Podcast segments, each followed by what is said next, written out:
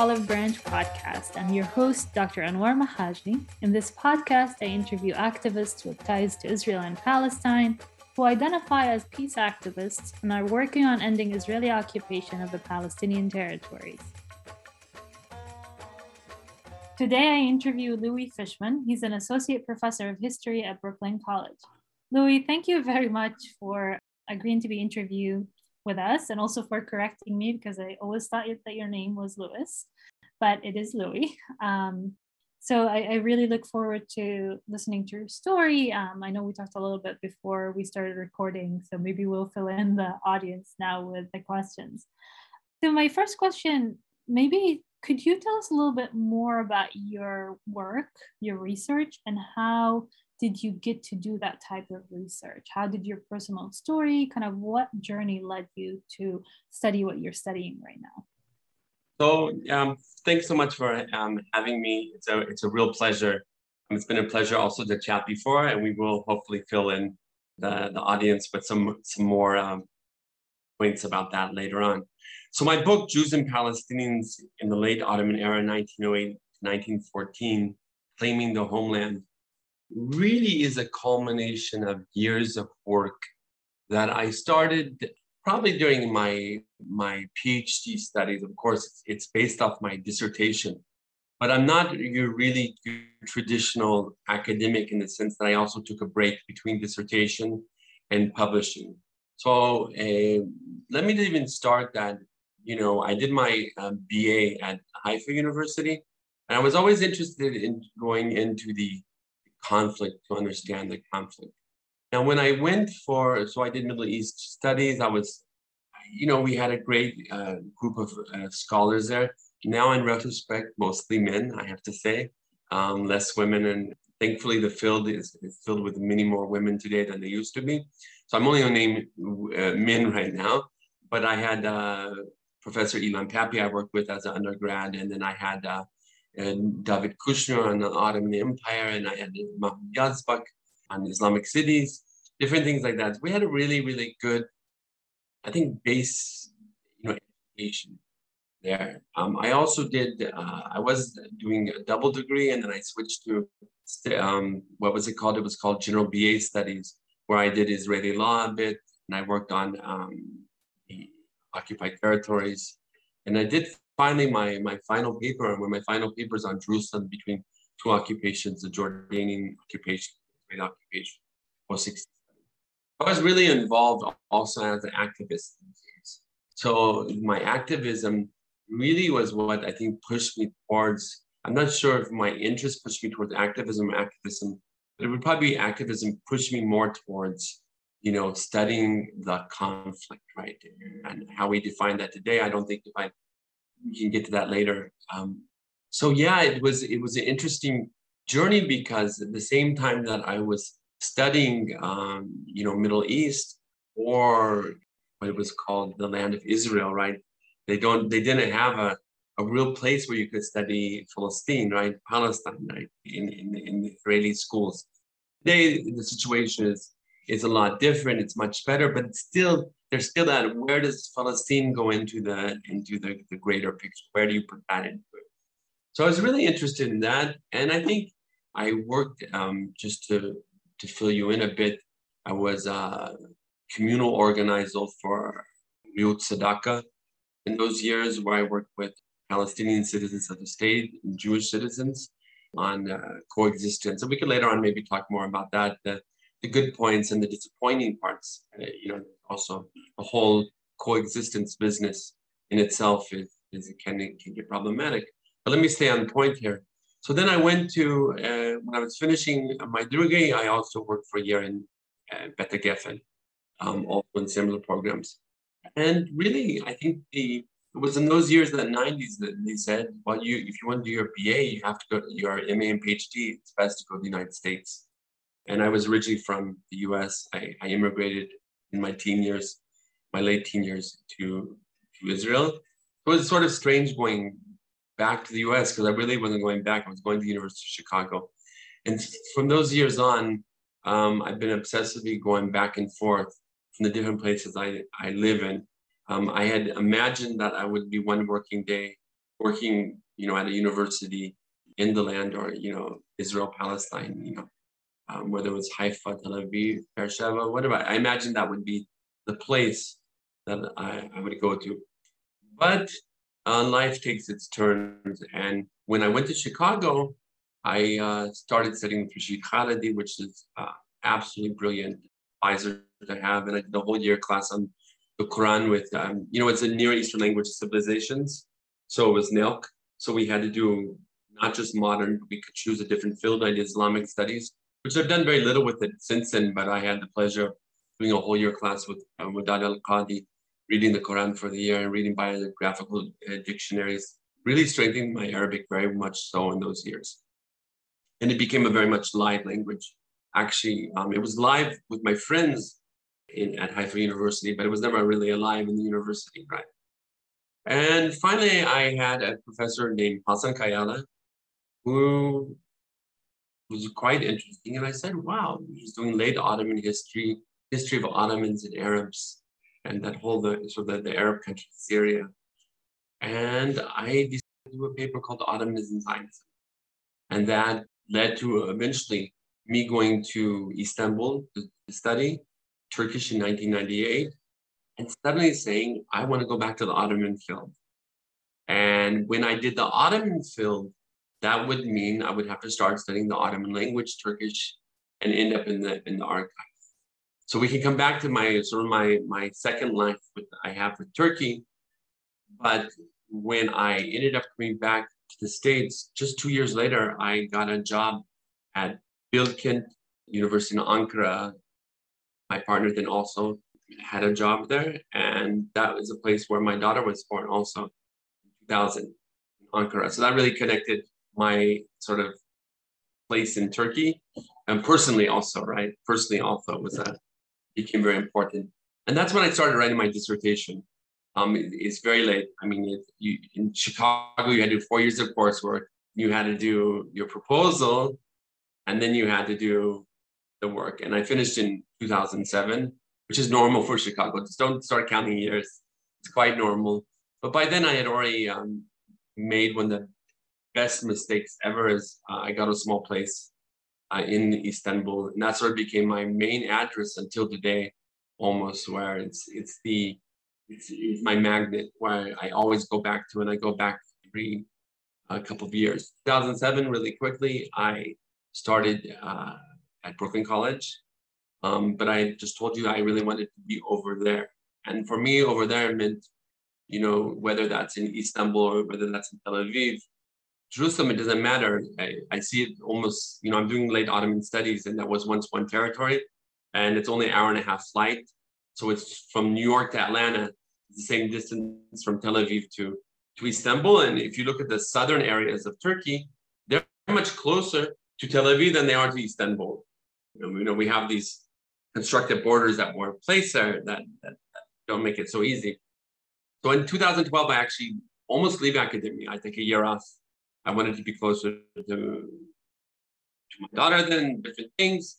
Um, and I ended up working three a whole year in uh, Istanbul. We can come back to that. And then I said, you know what, I have to give this book. If I'm going, I came back to Brooklyn and I can't be going back and forth. I kept getting grants and different things and not finishing, you know, give me a year in Istanbul to do research. Well, you've been in Istanbul before. Istanbul. It's a little hard to do research in Istanbul because it's such a cool city and fun city you meet people and you're always there's always an adventure to do something. So finally i buckled down in 2013 and my book jews and palestinians late ottoman era came out. And yeah that's sort of how i got to got to that. And I, i'm very very happy that i stuck with it. And maybe you can have a few questions about my book because that's what you asked me about. But i ended up telling you filling you in on my life to get to the point of what the book is about. If you want to ask that now i can yeah, absolutely. Could you tell us more about the book? Um, why? How do you think history, especially the history under the Ottomans, could help us understand what's happening today? Right. Yeah, I recently, you know, you know, once a, a book comes out, as historians, academics, imagine people that write novels have similar things. You start understanding your work once sort of sits there and and it, especially during COVID, I've been lucky to do it. It came out like two months before COVID. I, I had my book party February 29th, March 13th, we were sitting home and I was like, thank God I had one book talk at NYU, live book talk. And I just had my second one last month in Binghamton, which was nice. I get to see real people, but I did a lot of Zoom talks. But I think the, the contribution, what, you know, my work, you know, how it contributes to the narrative is that it was world. And very important, not both Palestinians and Jews never could foresee the fall of the Ottoman Empire, especially the ones that are in Palestine, Ottoman Palestine, Osmanli Palestine. They or Eretz Israel, you know, each one already by then is very dividing, you know, divided on the ways they define the land. Interestingly enough, it's in these years I argue that the Palestinians, due to their frustrations with the Ottoman administration, due to the fear that actually Jews are coming in larger numbers and posing a threat to their own existence, start to develop that local patriot, local patriotism that they have transforms into a Palestinian identity. But this is not a Palestinian nation state national. This is an identity. This is, and this is really working off of uh, Rashid Khalidi's work, Palestinian identity. But I give a lot more, I give different examples that I found in the Ottoman archives. So this can be peasants writing petitions in Afula saying, you know, this is our land and we're being removed from it. I can look at the Haram al-Sharif incident of 1911, which I coined and later I found it in the newspaper, Hadith al-Haram al-Sharif,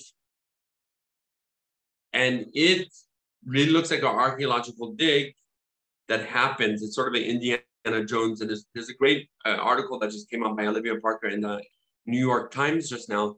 And she, it's her great grandfather, or excuse me, her great great uncle that was in charge of the of the archaeological dig. And it's an Indiana Jones stories. And four books have come out this year alone on that topic. So I was one of the first people who started grappling with this because I found this huge document, dossier of over 150 pages on this archaeological dig.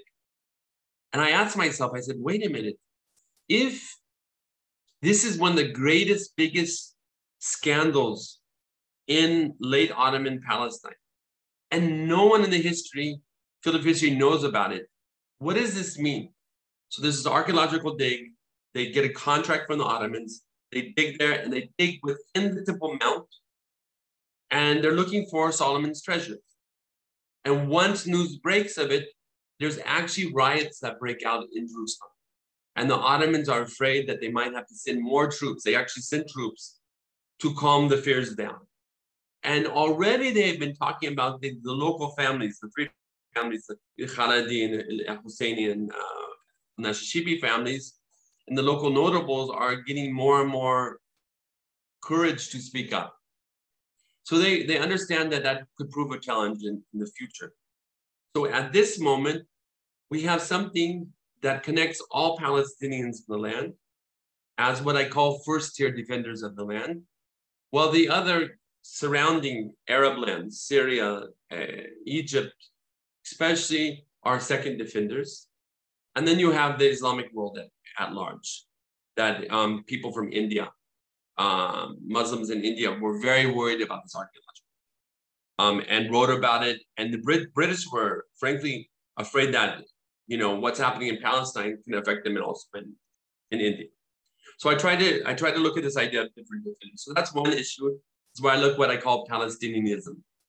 And I said, but what is, you know, we have all these acts of, of patriotism, but what do we call them before uh, nationalism? And I say Palestinianism. And there's a book by uh, Carol Hakim, Lebanon, Lebanism. And that's why I say, you know, we've been stuck constantly on this idea what were the Palestinians and was there a Palestinian people before the British occupation? And unfortunately, because the Arab narrative of southern Syria is so strong, we do not see that term, Surah al-Junubiyah, ever in the literature. So I bring uh, examples, for example, I bring a picture of Tuborg beer, the beer commercial in the newspaper Filastin. And it says, if you want to get this beer, and it besides the fact that it's very interesting, right? That it's written on the same page that uh, Raga Bet the Imam is writing about religious stuff. You know, today it would be very odd to see this in a newspaper. But you say, if you want to get it, go to your local uh, distributor, fi Palestine wa fi Syria. Okay? So for them, this is not a huge question. They understand where Palestine is.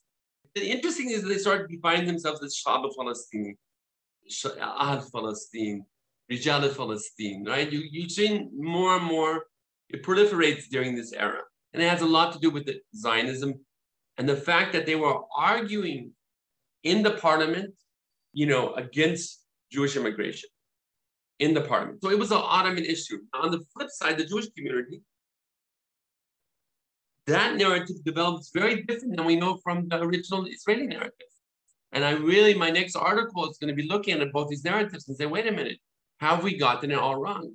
You know, the obsession with the first and the second aliyah, especially the second aliyah, I'm starting to argue that perhaps it's Ben Gurion and his friends in 1930s writes themselves into the narrative of the history. And because what I see is a Jewish issue that what I call hodgepodge communities, Sephardic, Arabic speaking, Ladino speaking, Yiddish speaking, Persian speaking, different languages, all uniting under Hebrew. Okay, so we know by 1908, 1914, we have three dailies. We have HaHerut, we have HaHerut, we have Tzvi, we have Moria, which is it's more of a, a the Haredi or the Hasidic newspaper. Okay, leaning towards religious Ashkenaz. But the way they see Palestinians, whether they're Arab-speaking Jews, whether they're Ashkenazi, is very similar.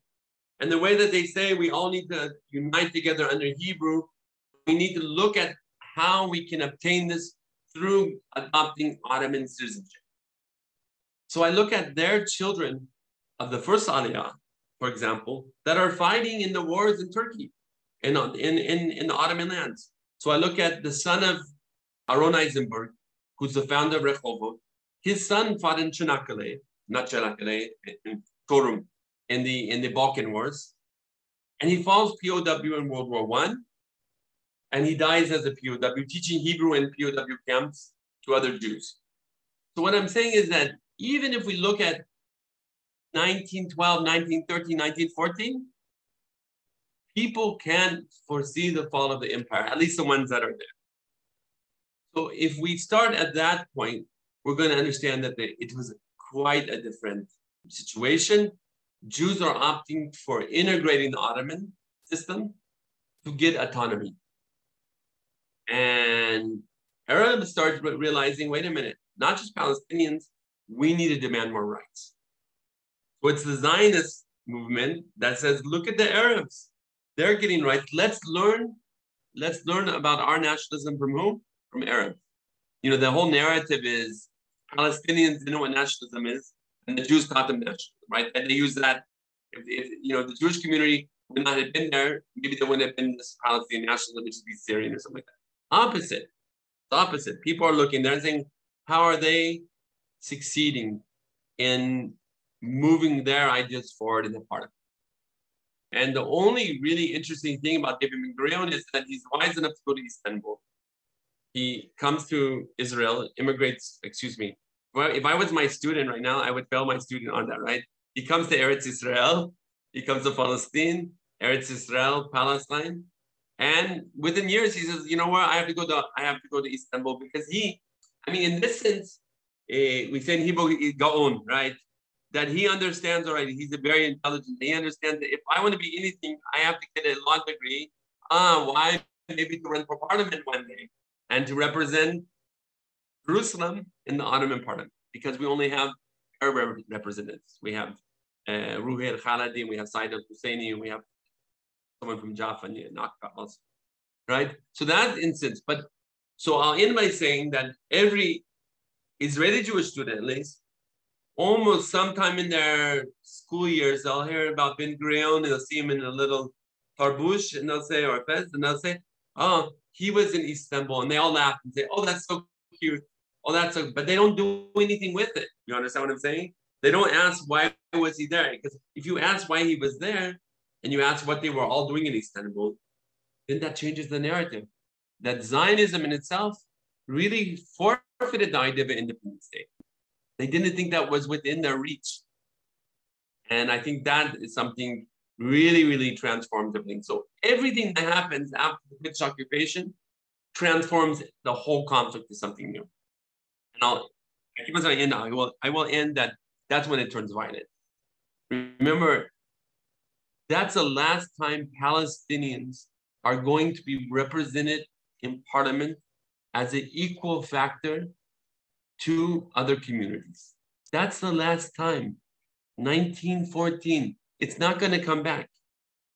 And I think that in itself, you know, speaks volumes, right? Why we should go back to the Ottoman period and start rethink it, relearn it, and, and one day teach it to new generations.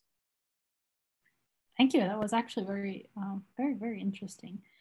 That brings me, I have actually a question that is related to the Palestinian identity. So you said we're not, you didn't use Palestinian nationalism, you used Palestinianism, right? Mm-hmm and I kept thinking, you know, as a as a Palestinian Israeli, it's always there's this debate. Oh, how can you be Palestinian and Israeli at the same time? Have you can you be Palestinian and a full citizen with rights and ask for like equal rights, right? These things, the debate in like extremist communities in Israel, mm-hmm. even among politicians. And we, I don't know if you saw the video of, I forget the name of the reporter who said Arabs forgot what Nakba is. We need to like remind them what that is. Oh yeah, exactly. Yeah, exactly. So I was thinking, how can that determination, Palestinianism versus Palestinian nationalism, help us understand the complexity of the Palestinian identity or identification of people within Israel? You know, I like how you use the word identification I have a, a small little. I was using identity more, and then I had a friend that said suggested maybe you should look at this article on identification. There really are, you know, and the idea that you can identify. I mean, it's more of a political science-based uh, argument, I believe. Um, I forget who it was, but I applied that in my book. I use that, you know. I think the idea of the Palestinianism really comes from my knowledge first, when I was saying Hebrew, I was a Palestinian youth, right? Israeli youth, Palestinian youth, or in, in Turkish, Filistinlilik. We add these, like, these, these endings that just means the essence of being, right? The essence of being Palestinian, the essence of being Jewish.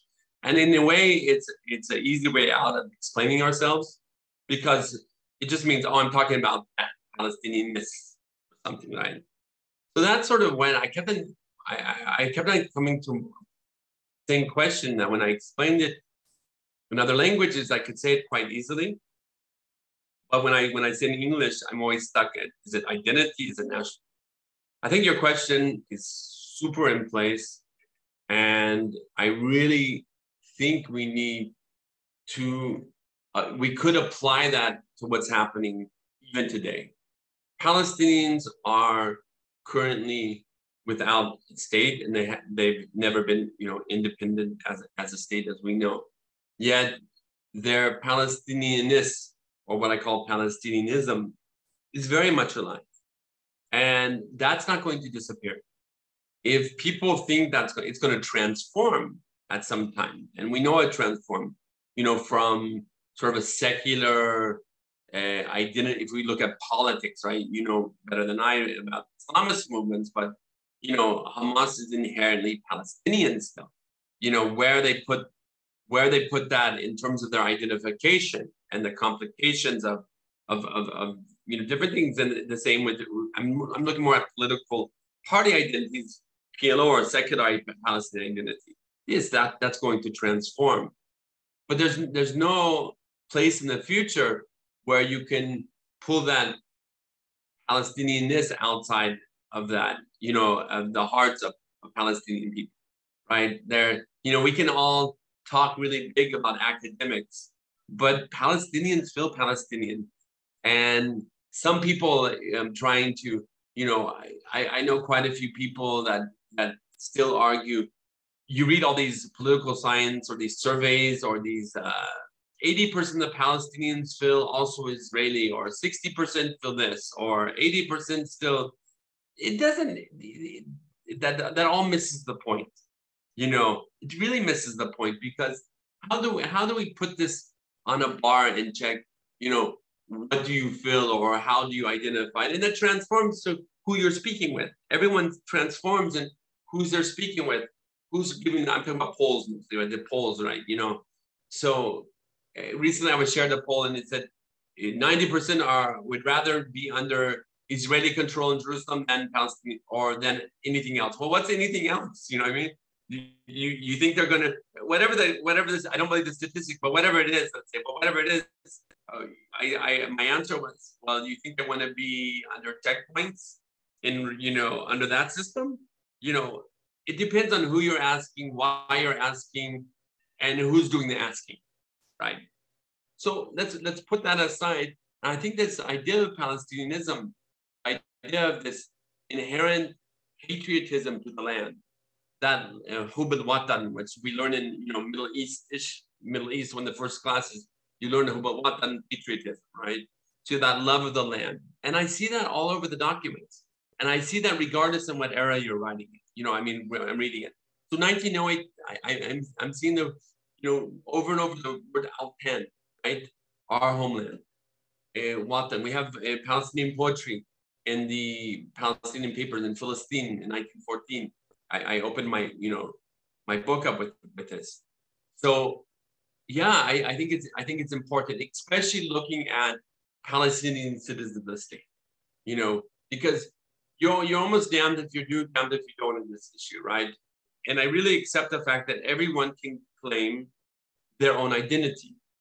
And that doesn't that doesn't upset me if it goes against what i write or whatever. Everyone you know i, I don't want to even go into this but you know you have some palestinian citizen states israelis there palestinian israelis you know who are very much with the establishment of the state the state establishment. I'm not going to name names but you could be a singer here, a reporter here, or something like that. That doesn't interest me. You know, faddalu, please live your life how you want to. Everyone is their life how they want. I'm not putting anyone to that. That's there. But overall, I think it's safe to say that, you know, even if you take that name out, that love of the land is there. That love of being there in your land. It doesn't matter if it's Israel or Palestine or, or wherever. That that that's there.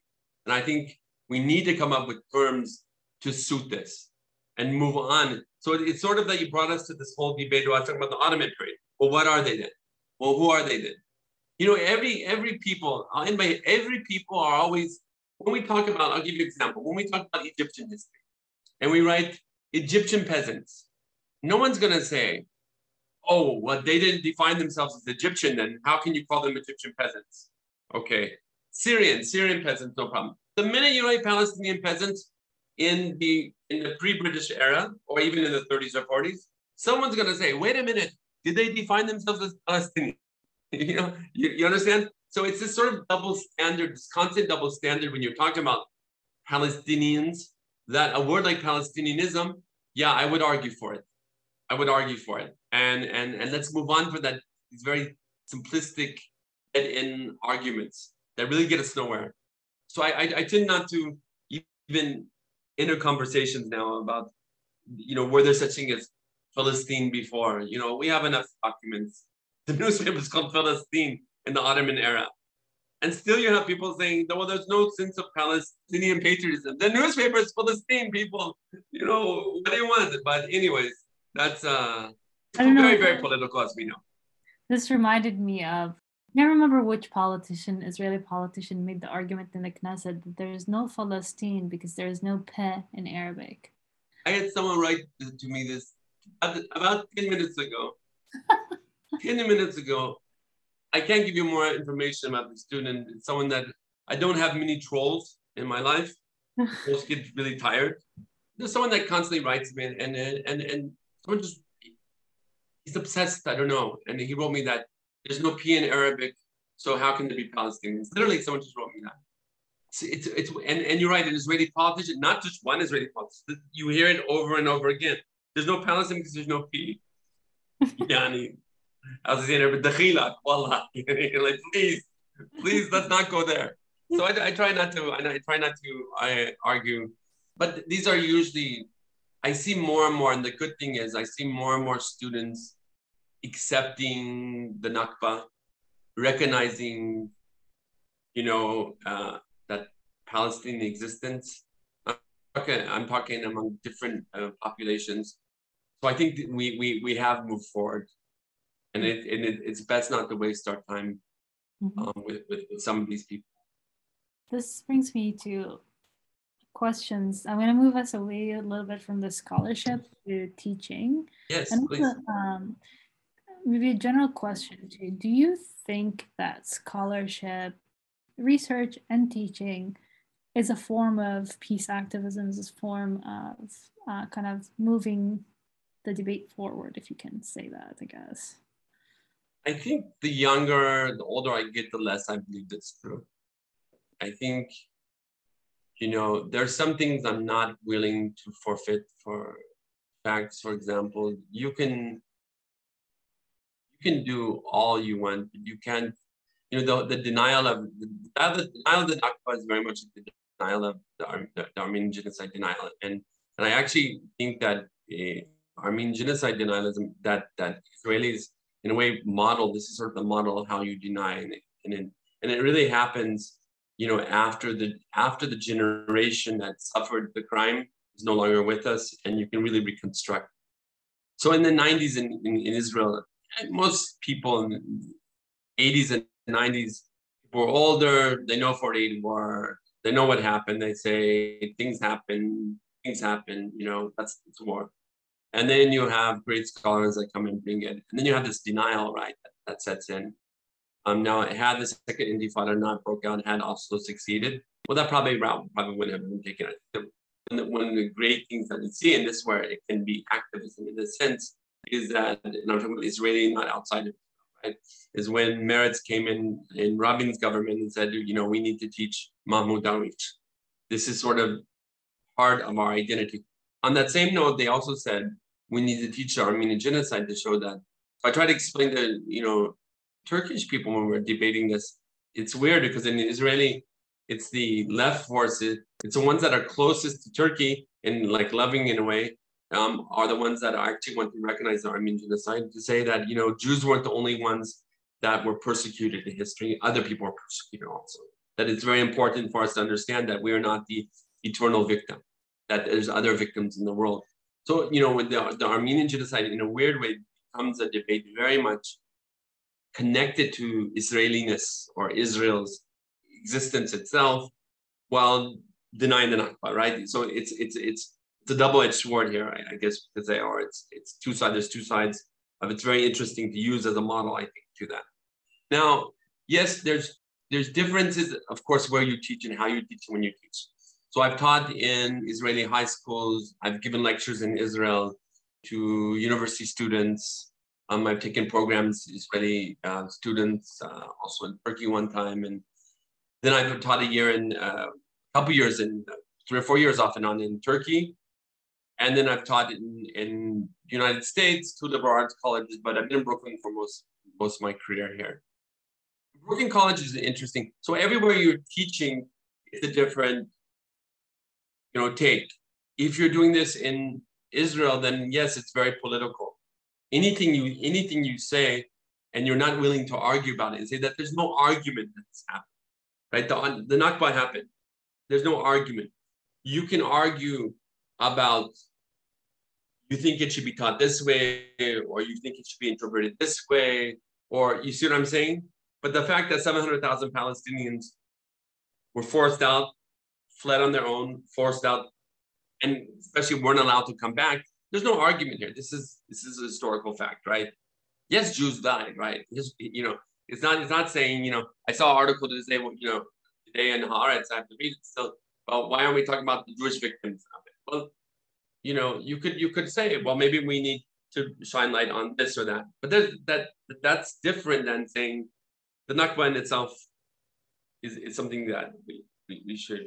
So it's very political if you're in. Now in the US, I think when I'm teaching, I'm lucky that in Brooklyn we have Brooklyn College is voted year in and year out most diverse campus in America. We have sometimes 120 languages spoken every day on the campus. I have a project where I, they have to write, it says, it's shaping the modern world general history class. And they have to, the paper is, uh, what is it called? How has the modern world shaped me, my family, my present surroundings? So I get fantastic narratives of Jews that once defined themselves as Arab Jews, some even still identify them. I have we have a very large Syrian Jewish community and Lebanese Jewish community in Brooklyn. So I always have students, often that speak Arabic, and they speak Hebrew both. They go to yeshivas and they speak Arabic from home, and it's just, brilliant. Like where do you get?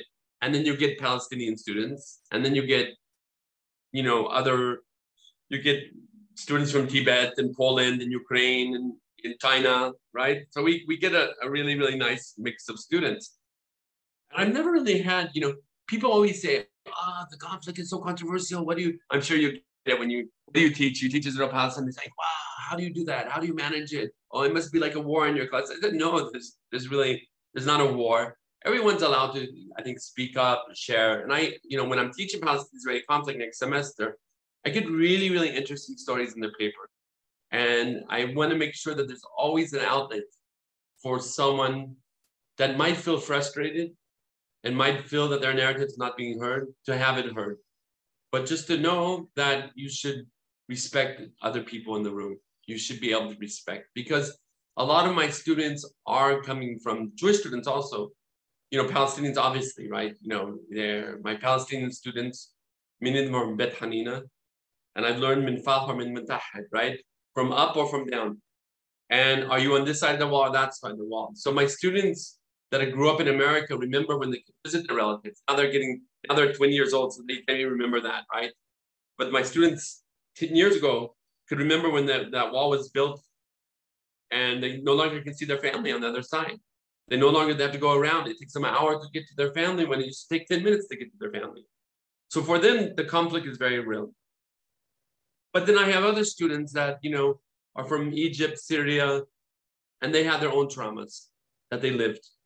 And we have a large Jewish population in Brooklyn College that, you know, Brooklyn College is not your average college population, that it's still many Jewish communities, you know, that all have their own very different stories. So we have many grandchildren of Holocaust survivors, I hear, and we have many from there. We have many Sometimes we have uh, some Hasidic Jews that, that are no longer and they've sort of left the community and they're on their own. They just come to college. They never sat in a in a room, you know, with men and women together, and they're starting their college, and you that uneasiness, you know. So their whole history of their relation with Israel is quite different, right? So yeah, it, it depends. I mean, let me sum up that we we we have interesting conversations, and with peace activism, I support my students to be activists, whatever whatever they do, but just to do it in a very you know very civil way, and uh, and allow. I'll get I'll get straight to the heart of the point. Maybe that will help out. I, I really believe in dialogue as much as possible. Now the dialogue on American campuses, you always have this, at least in my classes. I won't say American campus because there's a whole debate about it. Is that you have to have that that out where people are able to learn from each other. And, and hopefully they'll start understanding each other and be able to, to move on from wherever that, from wherever they, whatever direction they take from there. So you gave us kind of a, a positive outlook on your classes and the debates that happen. I want to delve into the challenges of teaching about Israel, Palestine, of you, even like as a Jewish Israeli American who is teaching about the Nakba, about Palestine, about you know occupation, inequality, injustices, etc. Have you first of all had challenges like on the personal level with family, friendship because of your you know your understanding of what's happening and how you articulate it? And then as a teacher, have you had challenges I know we talked a little bit about the person who just emailed you P. There's yeah, yeah, yeah, yeah. That's not the, the normal case. That's uh, that's, a, that's a continuous issue. that's a funny one. Yeah, but, it is. Like you know, you know, even some Jewish instructors will be called anti-Semitic, even though they're Jewish, or like Jews, you know, self-hating. Uh, yeah, yeah, exactly.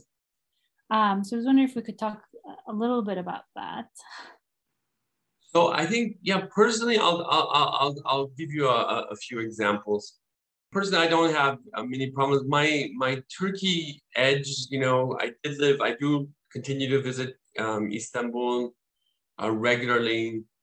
I'm very open about my politics. I write. I've written for the Turkish press in the past. People know me. Last week, I had a very interesting talk, and it was an open forum with uh, religious and uh, secular people. They define themselves as one. Some were part of uh, the original party that Erdogan belonged to, Saadet Party, and there were other peoples. They they they identified themselves. I didn't ask, but they they actually, I believe they they they had actually said. But they, they seem to be a group of mixed liberal, secular, and religious. And you know that word Zionism is a bad word in Turkish. It's like Sunnism. It's like before the questions came up, the moderator says, we've had something strange, we never had this before, but we have what might be very offensive questions toward Zionist regime, massacres in, in Gaza. Now, unfortunately, in the Turkish case, we know, and I'm one of the first ones, I write about anti the, the culmination or the, the coming together of anti-Zionism and anti-Semitism in the Ottoman period. Already in the Ottoman period, you have anti-Semitic Turkish-speaking parliamentarians promoting anti-Zionism. You have the Palestinians, familiar, saying, no, no, no, that's anti-Semitism, don't bring that to us. That's, that's not us. And that happens in 1911 parliament already the Palestinians know know Jewish people, right? They know they speak. And even Ruhi al Khalidi Said Husseini went briefly to Alliance Israelite. They knew Hebrew, basic Hebrew also. Okay, the Palestinians and Jewish people actually know each other. But that when you go to that Turkish side and you when you have to say to them that a lot of these conspiracy theories that you're speaking about are very, very anti-Semitic. So I I hold my ground and say what I believe. And I think it was it, it was overall accepted by them. But it was hard. I have to say it was very hard. It was in Turkish, went on for about three hours. And yeah, so my Turkish is not nowhere near like my other languages, Hebrew and English, but it's not that either. So I, I kept on held my ground. I've been on TV shows there in the past uh, about these issues. When Mavi Marmara came out, the, the, the, the Gaza Flotilla, I remember I was interviewed right in front of the, the ship the day Netanyahu was forced to apologize. I think it was, I forget which president was, it was Obama, I think, held the phone to him and said, call Erdogan and apologize. It was in 2013, I believe. So I remember being on the ship. So yeah, I, I, I have each times where it's uneasy. I have other times that I was at, I gave recently a talk at a synagogue. Uh, it was fantastic. Uh, I used to give many more synagogue talks, and I might go back to it. I'm very much a, a, secular person, and I don't really I'm not connected. In New York, you're really not connected to any community. So if I was in a small town, I imagine I would be. But I was there, and, and I, when I did talk about the Nakba, and I did talk about you know ethnic cleansing in 1948, I felt this sort of huge, massive wave because you know when we're you know when you teach, you see their their faces and I said, I have to keep going. I can't stop. I have to hold my ground. And I have to show that that, you know, I use a lot of comparison, that it's not surprising. You have a lot of comparisons. You have the Greek Turkish exchange, you have India, Pakistan, you have this. Now it's different that there was no agreement there. But traumas, very traumatic things that happen to many people. So yeah, I think in those cases where you know you're sitting in a room of older people and you don't want to break their walls they like you a lot, right? They think they're going to hear one thing, and then they hear something completely different. It was three lectures I gave, And I think for them, I think that's sometimes the first time that they hear these things. And I think it's it's hard for them. I think it's really, really difficult to be raised on certain ideas and to have a professor. You know, I, I had a case that it, it made me sad, for example. At, in the May events that happened last May, I wrote an article basically, and it, and it, it said how Netanyahu is leading us to civil war. And of course, editors, they choose often the, the, the titles. But when I read the title, I was like, oh my God, that's exactly what I'm saying. Six hours later, there's fighting. May, I think, for all of us, was a terrible, terrible month. Because we saw what how bad the conflict can become. We found how personal it is. It really is personal. And these small communities in Ramle and Lud or Lud Lida, that I argue that it has a lot of times small territorial issues over neighborhoods. And that moment, that's a fear. That's that's our greatest fear what happened in me. Because we see it like people living together and you know, the politics aside, they love each other, they're nice.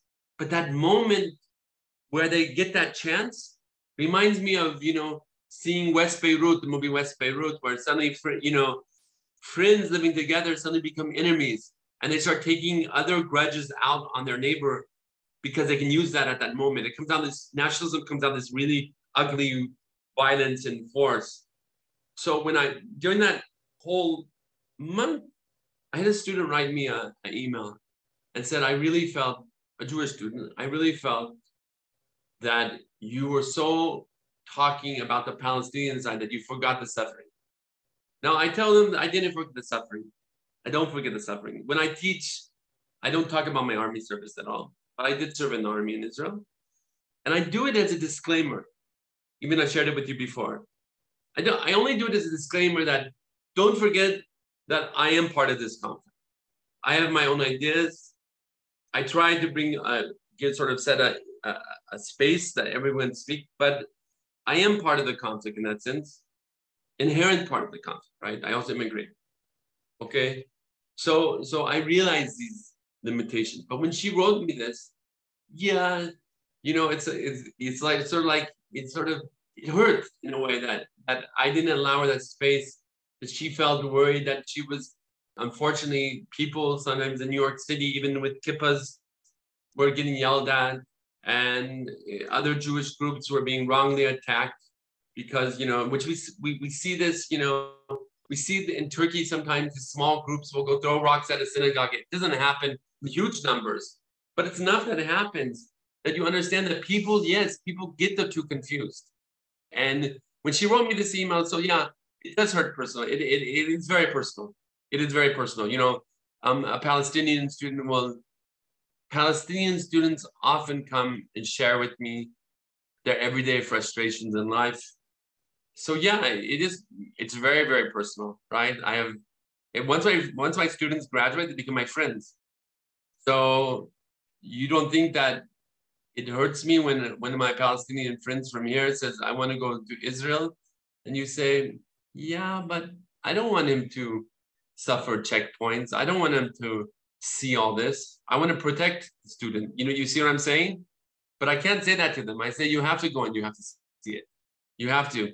But that whole world of theirs, you know, shatters in a way because a lot of them, I think, are really interested in in, in Israel itself. They don't know what it is, right? If you're growing up here, you don't know what you don't know what that huge successful little island there that's occupying you. You know that depends on where you grew up, which neighborhood, who your friends are. So you also have your own. You have to go and see it. So yeah, that as a as a professor, that you know, it really hurt. Teaching May was very hard. Thank you. Um, which brings me to my last question. Let's say, I mean, we didn't talk about your activism with, you talked about Reut, Sadaka, which would be interesting maybe to touch on a little bit. Let's say uh, you met your younger self, or you can meet yes. your younger self. What kind of advice would you give yourself? Advice that others could use as well who are just starting out working on these issues? That's a, it's a it's a, a fantastic question. You know, I've because because I'm now living in sort of three places, or my heart is really in between Istanbul and Tel Aviv, in the sense that Tel Aviv is a place where I feel great, but it is very much like the Upper West Side. It is a bubble, and, it, and it's far from, you know, I, when I do my study abroad, for example, I bring people, my students to Haifa, Nazareth, and it was just to be in Haifa again after going to university there, to be there, especially, you know, Haifa has a beautiful Palestinian spirit to it that you can actually feel. I never got to feel that in Jaffa just because I, I haven't been there that never I never lived in by the way, I never lived long term in Tel Aviv itself. It's very interesting, right? It's a place I like to go, spend time there, work sometimes. But I lived in Haifa, you know, four or five years. So it really once again depends on the place you are. I would say that my disappointment, I did have disappointment in long term over coexistence in the fact that there is an equality. So how, you know, and I really like Re'ut Sadaka during those years because we were quite in a revolutionary group that we're not going to talk about coexistence with Palestinians in, in the West Bank and Gaza. That was a, a very important line. They're under direct occupation, you know. So I think that was something. Now I remember I, I, I sort of do miss the days I had mentioned to you that I had been in Fahim.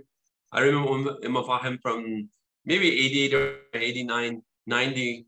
I don't even think you're you were you, I don't even, I don't even know if you were alive then. But uh, we did a human chain in Wadi Ara, Shalom Achshav. And I still remember that's one of my first events that I did. And we, you can go back and find the photos. And I still have them of all us holding Peace Now signs, you know, in that, in that Wadi Ara. And I thought that was, that to me really reminds me of a good example of what I would call activism now would be standing together, And you know, I sometimes I see the limit. I always see the limitations and everything from the academics, but on the ground they're doing some really really great work. And there's other groups also out. And you know, Ta'ayush is still there, and you know, different groups. But I, I would say is yes, if you can connect yourself to these groups, go stand, do something but very, very important is the conflict for everyone is very, very different. And that doesn't have to suit everyone. Activism can also be a way of life where, like I say, you stand your own and you say, you speak up. If you see racism, if you see hate, you say something. And I think that's also very, very important. So it doesn't have to be going out, marching, different things. I, I have to say, uh, I'm not uh, very active in the United States sphere because I found that the, the dialogue is very, very divided here. It's very polarized at times, and I and I I, don't I don't have uh, energy, I don't have nerves to get into to arguments and you know, and I and I think the more we start recognizing, I'll give you an example. You know, this this was recently talking about you know the over obsession of calling everyone, you know, Zionist, Zionist. No, it's Israelis. They're Israeli citizens. I'm talking about Israeli Jews. You know, you know, it's the Israeli army. It's not the Zionist army. Excuse me, it's an Israeli army. It's not the Zionist army. And think language like this, I think you know, it, it, it in a sense, it, it sort of it blocks sort of open dialogue. So yes, anywhere you can find dialogue, seize that moment. That's very, very important and I and I feel that that sort of a missed opportunity. I'll end about the, the Israeli sphere because really when I went to Turkey, I thought Turkey was going to be somehow an easier nut to crack, or, or you know, Istanbul is such a great city. But Turkey, I've written two articles on comparing Kurds in Turkey to Palestinians in Israel. And I think there's a lot we can learn from comparison. Once we start comparing these, we understand that and comparing activism. So, for example, Standing Together looks, although it's it's not a it's a political organization, but not a political party. We had hoped that the joint list would turn out something like the HDP in Turkey, right? I write articles. I'm I'm I'm myself pro joint list. I vote joint I, I vote joint list since 2013 when they first started. I believe was it 2015, 2013, I believe, 2015, and then that's really where it's, it's similar to Turkey. It's it's when Lieberman ironically raised it, right? Lieberman, he was the one suggested to block the Arabs from, from joining in. So, so I think that itself, me, so my politics are very clear. That's why I say my, my, my politics are very clear. I'm very open about that also. I write about it. I say right who I vote for. And I, I think that, you know, bringing Jews and Arabs together wherever they are, however they are, and working out these intricacies, these I think that's that's most important because that dialogue doesn't exist often even among groups with similar aims. You know, and I think we have a lot of groups that we all could learn from each other. I think I think that's very, very important. Okay, so another question that I wanted to ask you, I find it very interesting that you live in multiple locations. I'm honestly very jealous of how you can go back and forth between Tel Aviv, the US, and Istanbul, because my dream is at some point in my career to be able to do that, right? To move back and forth. But I don't think I have the institutional connections just yet to be able to do that. How does that, you know, you do you did it for professional reasons, right? Uh, but also you developed a personal relationship to these places. So can you tell me a little bit about how that influenced you? Yeah, thanks for the question. That's that's something really close to my heart. And you know, often, you know, I think especially in an interview like this, we talk about academic stuff, and and we have this sort of academics are a bit cold, and we don't talk about you know things that we actually love to do, and uh, that makes us unique people. All of us end up in very strange different places because of work. I think it, that I've learned later that academia really is challenging because you know you could find yourself anywhere at a job, and it's not necessarily the, necessarily the place that you like.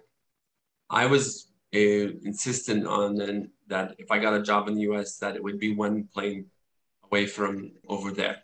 And I have to say, I'm very lucky to have gotten a job at, at Brooklyn because I do have these students, you know, from all over the world and people that are connected to the conflict. I do miss the idea that I don't have PhD students here and different things like that. I think that's sort of the next stage I would really want to develop through maybe from the CUNY Central and the, the uh, Middle East department there and the um, CUNY Grad Center. That's what I was talking about. But uh, with with Istanbul and Tel Aviv, both have developed, I think, really interesting worlds. And these worlds often overlap, they connect, but they really help me understand each place better. So I think I a I consider myself my consider myself very very lucky that I'm able to be there. But I'm also very much affected by by events that happen, you know, in Turkey.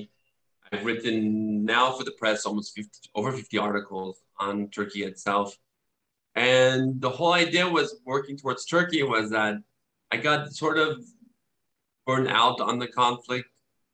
Or when I was writing the book, I really couldn't be that connected to Israel and Palestine, right? I that was it was a little too close, and I was trying to write my book, but then I found out that being in Turkey, that it's not easy there.